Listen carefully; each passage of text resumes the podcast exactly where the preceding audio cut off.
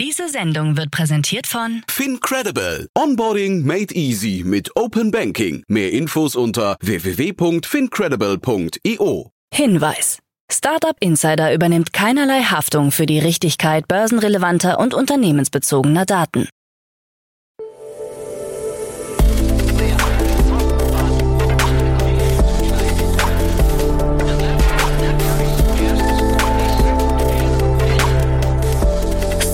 Insider Daily. Morgen Update.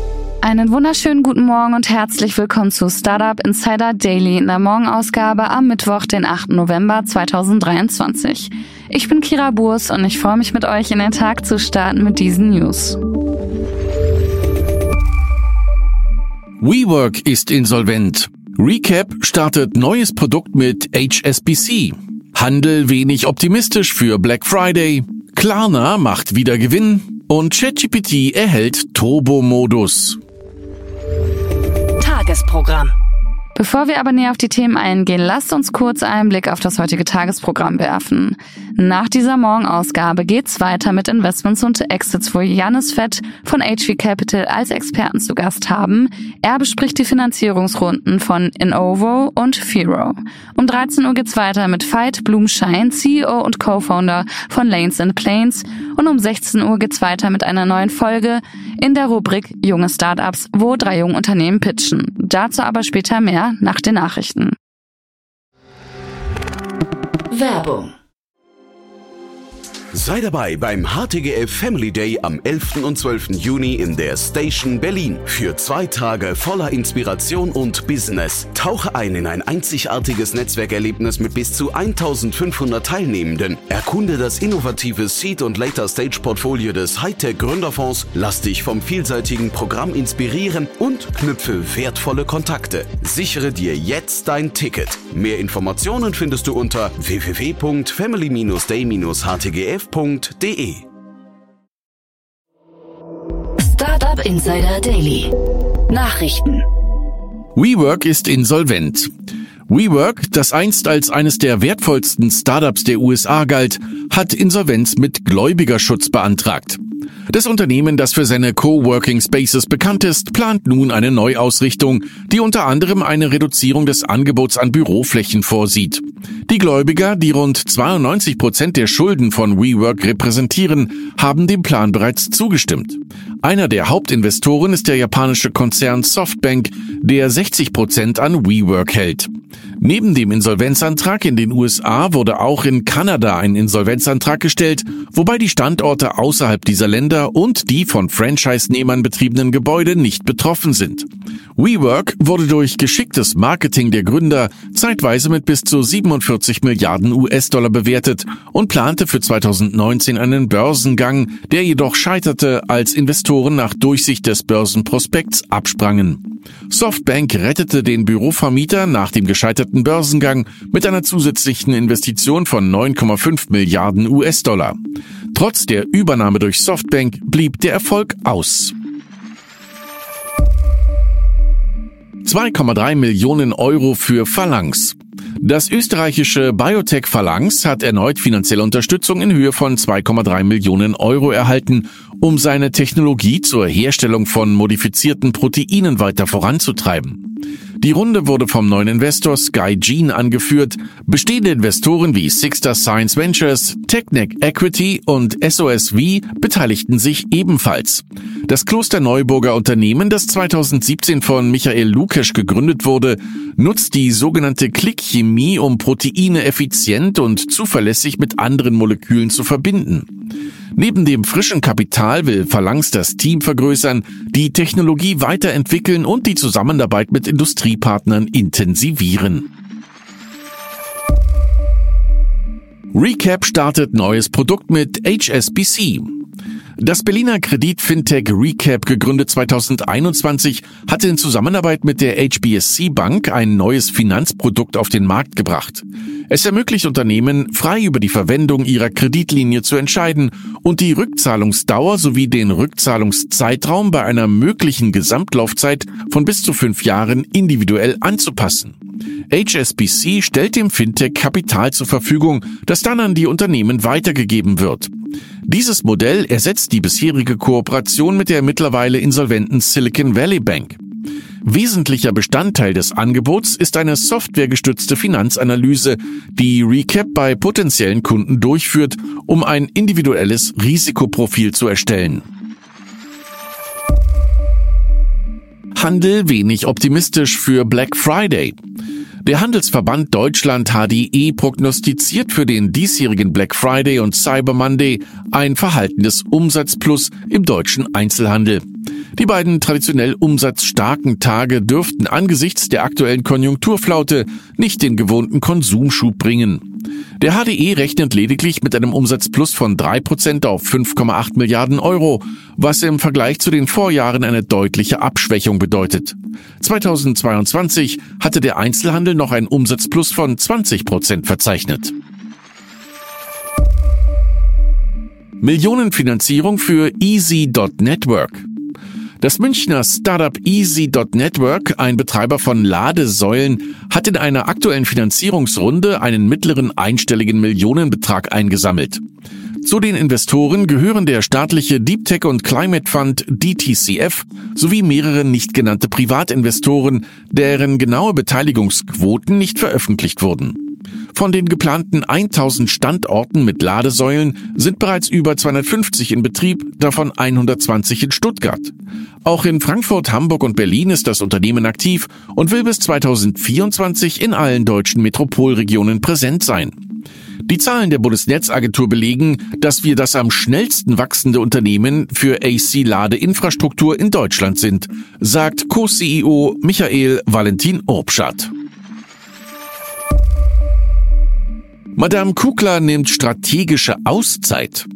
Das Wiener Modestartup Madame Kukla, bekannt für seine vielseitigen Wickelkleider, hat sich aufgrund wirtschaftlicher Herausforderungen zu einer sechsmonatigen strategischen Auszeit entschlossen. Das Unternehmen, das seit der Gründung durch Stefanie Kukla im Jahr 2015 einen Gesamtumsatz von 8 Millionen Euro erwirtschaftet hat, sieht sich mit den Auswirkungen des Krieges in der Ukraine und einer hohen Inflation konfrontiert, die zu einer Konsumkrise und großen Unsicherheiten im Jahr 2023 geführt haben. Kukler betont die Notwendigkeit, eine Pause einzulegen und einen neuen Weg für die Zukunft des Unternehmens zu finden. Sie will die Zeit nutzen, um das Geschäftsmodell zu analysieren, zu restrukturieren und neu auszurichten. Klarna macht wieder Gewinn. Nach einer langen Verlustphase meldet der schwedische Zahlungsdienstleister Klarna für das Sommerquartal einen operativen Gewinn von 130 Millionen schwedischen Kronen, umgerechnet rund 11,1 Millionen Euro. Die positive Entwicklung markiert das Ende einer Durststrecke. Seit 2018 hatte Klarna rote Zahlen geschrieben. Neben dem Gewinn konnte Klarna auch den Umsatz deutlich um 30 Prozent auf 6 Milliarden Kronen im dritten Quartal steigern. CEO Sebastian Simiatkowski zeigt sich optimistisch über die jüngsten Entwicklungen und betont, dass das Unternehmen das Wachstum im dritten Quartal beschleunigen konnte. Er kündigte an, dass Klarna diese Dynamik nutzen und im vierten Quartal weitere Investitionen tätigen wolle. Airbnb muss 780 Millionen Euro zahlen.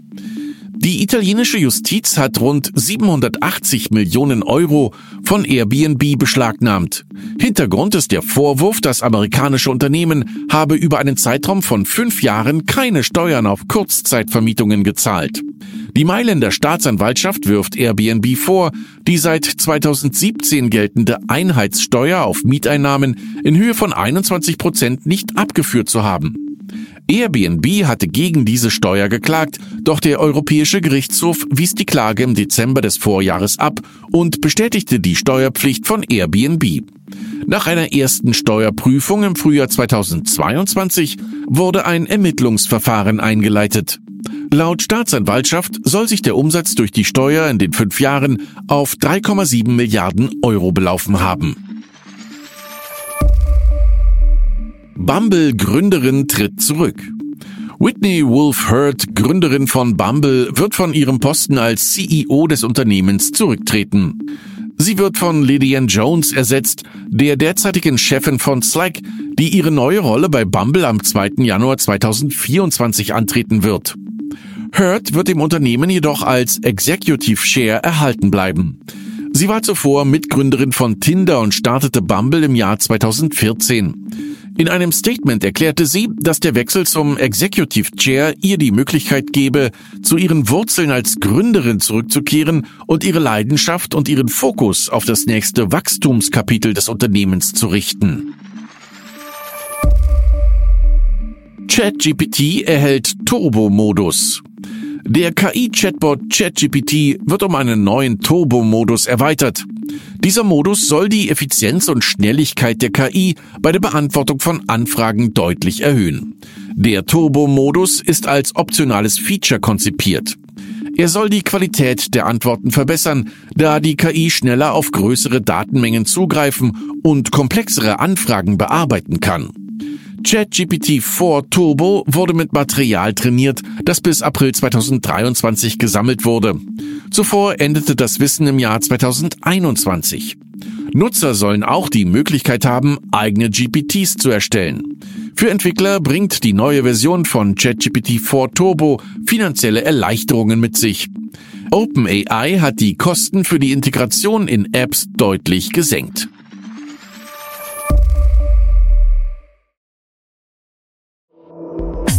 Insider Daily. Kurznachrichten. Die insolvente Kryptobörse FTX plant den Verkauf von Treuhandvermögen im Wert von etwa 744 Millionen US-Dollar, das hauptsächlich aus Grayscale und Bitwise Trust besteht, um potenzielle Risiken zu minimieren. FTX hat die Genehmigung für diesen Verkauf beim US-Insolvenzgericht beantragt. Das Unternehmen hat im August Galaxy Digital als Berater engagiert, um sein Krypto-Exposure zu reduzieren und sich vor starken Preisschwankungen zu schützen. Das auf die Besteuerung von Kryptowährungen spezialisierte Linzer Unternehmen Blockpit hat in einem millionenschweren Deal den Mitbewerber Accounting.com übernommen. Accounting.com war zuvor Teil des Schweizer Blockchain-Experten Glassnode. Die Finanzierung der Übernahme erfolgte durch die Aktionäre von Blockpit. Weitere Details zum Deal wurden vorerst nicht bekannt gegeben.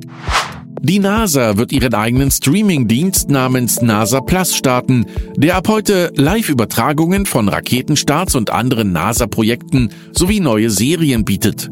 Ziel des Dienstes ist es, das Wissen über den Weltraum und die Erde zu erweitern und die Menschheit zu inspirieren. Der US-Vermögensverwalter Vanguard stellt sein Robo-Advisor-Geschäft in Deutschland aufgrund mangelnder Nachfrage ein. Vanguard hatte den Robo-Advisor im Frühjahr 2022 gestartet, aber das Angebot stieß bei deutschen Anlegern auf wenig Resonanz. Kunden werden noch am Dienstag über diese Entscheidung informiert und Vanguard wird weiterhin Angebote über Vertriebspartner bereitstellen. Der Streamer Elias Nerlich und der Fußballprofi Toni Kroos planen die Einführung von The Icon League im Sommer 2024 in Deutschland, eine Fußball-Kleinfeldliga mit Entertainment-Faktor, die sich vom klassischen Profifußball abheben soll. Im Hintergrund sind jedoch auch die Konkurrenten Kings League und Baller League aktiv, die ebenfalls eigene Fußballformate mit Streaming und Entertainment entwickeln. Und das waren die Startup Insider Daily Nachrichten für Mittwoch, den 8. November 2023. Startup Insider Daily Nachrichten. Die tägliche Auswahl an Neuigkeiten aus der Technologie- und Startup-Szene. Das waren die Nachrichten des Tages und jetzt zu unserem Tagesprogramm für heute. In der nächsten Folge kommt wie immer die Rubrik Investments und Exits. Dort begrüßen wir heute Janis Fett. Er ist Investment Manager bei HV Capital und er bespricht die Finanzierungsrunden zu Innovo und Furo. Die Europäische Investitionsbank gibt Innovo, einem Unternehmen aus den Niederlanden, einen Kredit von 40 Millionen Euro. Damit sollen Technologien zur Geschlechtsbestimmung von Küken im Ei weiterentwickelt werden, um das Töten männlicher Küken zu verhindern und den Tierschutz zu verbessern. Außerdem hat das Amsterdamer Startup Firo 2,8 Millionen Euro in einer Finanzierungsrunde eingesammelt. Das frische Geld wird dazu verwendet, eine innovative Online-Zahlungslösung zu verbessern, die es Händlern ermöglicht, mehr Umsatz zu machen, indem sie den Kunden ein besseres Zahlungserlebnis bieten und die Abbruchrate bei Einkäufen zu verringern. Spannende Analysen zu den beiden Themen gibt's in der Podcast-Folge nach dieser Folge. In der Mittagsfolge sprechen wir mit Veit Blumschein. Er ist CEO und Co-Founder von Lanes and Planes. Das Startup aus München hat eine Geschäftsreiseplattform entwickelt, die alle Bereiche einer Dienstreise digital abbildet. Und nun hat das Geschäftsreiseportal in einer Series B Finanzierungsrunde 35 Millionen US-Dollar eingesammelt. Mehr dazu gibt's um 13 Uhr. In unserer Nachmittagsausgabe werden wieder drei junge Startups vorgestellt. Highly hat ein Tool zur Erschaffung und Verwaltung von Bevollmächtigungen entwickelt. Mein Dein hingegen hat eine Sharing-Plattform entwickelt, die Leihende und Verleihende miteinander verbindet. Und unser letzter Gast, Elmar Mind, hatte eine Plattform für psychisch belastete Menschen erstellt. Wieder mal drei spannende junge Unternehmen verpasst nicht, um 16 Uhr mal reinzuhören. Und das war's jetzt schon von mir, Kira Burs. Ich wünsche euch einen wunderschönen Start in den Tag und wir hören uns bald wieder. Macht's gut.